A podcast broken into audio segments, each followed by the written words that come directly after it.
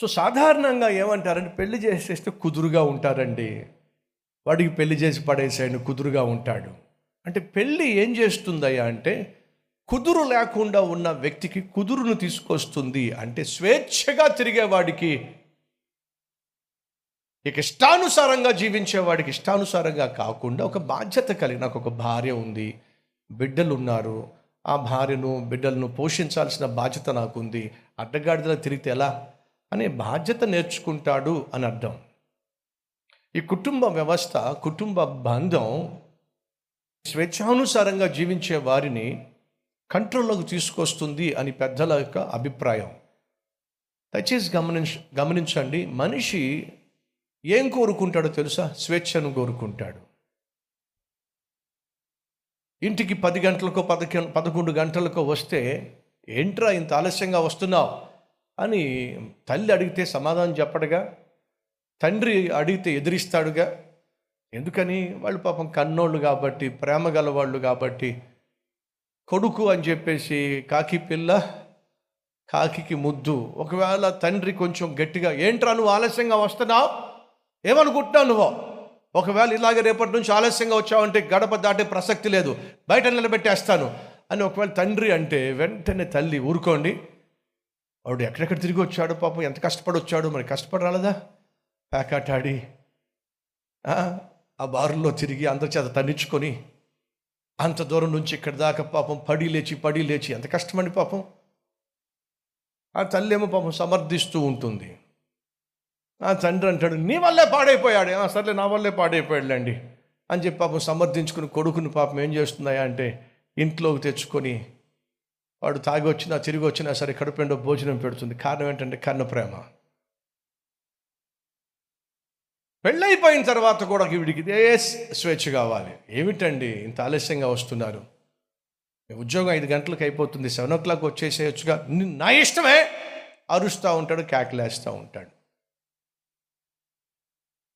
నెలాఖరికి జీతం వస్తే రెంట్ వాడికి కట్టాల్సి ఉంది కిరాణా దుకాణం వాడికి కట్టాల్సి ఉంది పిల్లల స్కూల్ కట్టాల్సి ఉంది కాబట్టి జీతం వచ్చింది కదా ఏం చేశారు? నీకెందుకే? నా ఇష్టం. గమనించారా? నా ఇష్టం. బాధ్యత లేనివాడు బరువు లేనివాడు నా ఇష్టం చేయాలని కోరుకుంటాడు. ఇది సైతాను మొదటి నుంచి కూడా కుటుంబాన్ని విచ్ఛిన్నం చేయడానికి భర్తలో ప్రవేశపెట్టిన ఒక వినాశనమైన ఆలోచన లేక జీవిత విధానం ఏంటి తెలుసా? స్వేచ్ఛ. స్వేచ్ఛ స్వేచ్ఛను కోరే భర్త కావచ్చు స్వేచ్ఛను కోరే తండ్రి కావచ్చు బాధ్యతలు నిర్వర్తించలేడండి.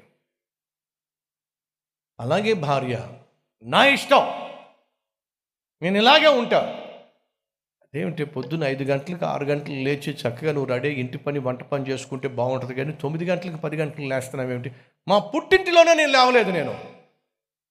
నన్ను కన్న మా అమ్మే నన్ను లేపలేదు. మా నాన్నే లేపలేదు. పనికి మాలో లేపలేదా? వాళ్ళేం తల్లిదండ్రులండి? మళ్ళీ వాళ్ళే లేపలేదంట. అమ్మ తల్లులో లేపండి.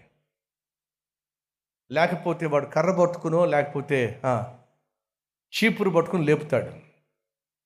కూతురు కాబట్టి క- చెప్పా కదండి. కొడుకు ఎంత దౌర్భాగ్యుడైనా సరే తల్లి ఏం చేస్తే వెనకేసుకొస్తుంది అది కన్న ప్రేమ. కూతురు ఎంత సోమరిదైనా సరే తల్లి ఏమండి పుట్టింటి మెట్టింటికి వెళ్ళిన తర్వాత ఎలాగ ఉండాల్సిందేగా మెట్టింటికి వెళ్ళిన తర్వాత ఎలాగ లేవాల్సిందేగా మెట్టింటికి వెళ్ళిన తర్వాత ఎలాగ కష్టపడాల్సిందేగా మెట్టింటికి వెళ్ళిన తర్వాత ఎలా కష్టపడాల్సిందే కాబట్టి పుట్టింట్లో ఎందుకు కష్టపడ్డం అని చెప్పి ఇలాంటి పిచ్చి ఫార్ములా పిచ్చి ఫిలాసఫీ ఒకవేళ నువ్వు కలిగి ఉండి నీ కూతుర్ని గారాభంగా పెంచినట్లయితే నీ కూతురు పుట్టింటి నుంచి మెట్టింటికి వెళ్ళిన తర్వాత ఏమిటే కూర? ఇలా తగలడింది ఏమిటి? నాకు కూర చేయటం రాదండి. అలా ఊక్కుంటూ మాట్లాడావనుకో వాడు కూడా చేయాడిస్తాడు. కూర చేయటం రాకపోవడం ఏమిటే? మా మమ్మీయే చేసి పెట్టేదండి. పెళ్ళి చేసుకుంది నిన్ను కదే. మీ మమ్మీ నేర్చుకుంటే ఏం లాభం? మీ మమ్మీ చేసి పెడితే ఏం లాభం? గారాభంగా పెంచేసి కూతురు మెట్టిళ్ళ తర్వాత మెట్టింటికి వెళ్ళిన తర్వాత కష్టపడడం తప్పదు కదా అని చెప్పేసి మీరు మీ పిల్లల్ని ఇలా పెంచితే మాత్రం దయచేసి గమనించండి. కాపురాన్ని కూల్చేసుకుంటారు. కాపురాన్ని కూల్చేసుకుంటారు.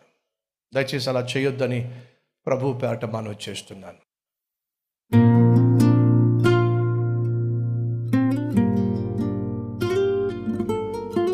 మహాపరిశుద్ధుడు అయిన ప్రేమ కలిగిన తండ్రి బహుసూటిగా స్పష్టంగా ఈరోజు మాట్లాడావు.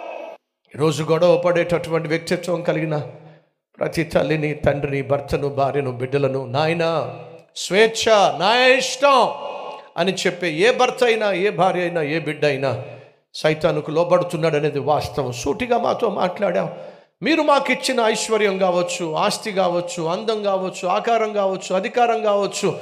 మరి ఏమైనా సరే అది నీ నీ సన్నిధికి మమ్మల్ని దూరం చేయకుండా దీనత్వము అనే వస్త్రము ధరించి ఇచ్చినటువంటి ఆశ్- ఆశీర్వాదాలను బట్టి తగ్గింపు తత్వంతో కృతజ్ఞత కలిగి ఇతరులకు మాదిరికరముగా నీకు మహిమకరంగా మేము జీవించులాగున జీవితాంతం మాకు సహాయం చేయమని. యేసు పేరట వేడుకుంటున్నాం తండ్రి. ఆమెన్.